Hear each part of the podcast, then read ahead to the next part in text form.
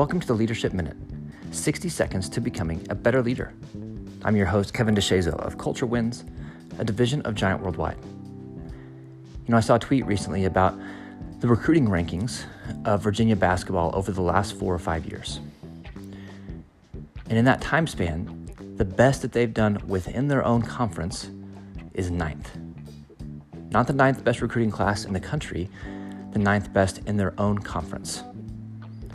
Now, say what you will about recruiting classes and rankings, and of course, they're, they're not always exactly accurate.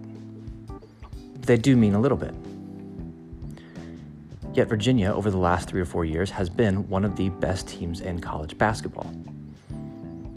They didn't do it with the recruiting class rankings of a Kentucky or of a Duke or of a Kansas or of a North Carolina or of any other traditional power that you can think of. They did it by getting their people. And too often we want somebody else's people. Oh, if only we had their players. If only we had their people, because we need better people. We need more leaders on our team. And it's a cop out, it's, it's an excuse, it's laziness, and a refusal to not invest in your own people because you don't need their team. You don't need their players. Because the most talented team doesn't always win. So instead of looking at other people, at other teams, at other leaders, other coaches, other CEOs, saying, I wish I had what they had, look at what you have. Believe in what you have, invest in what you have, connect with what you have, develop the people that you have.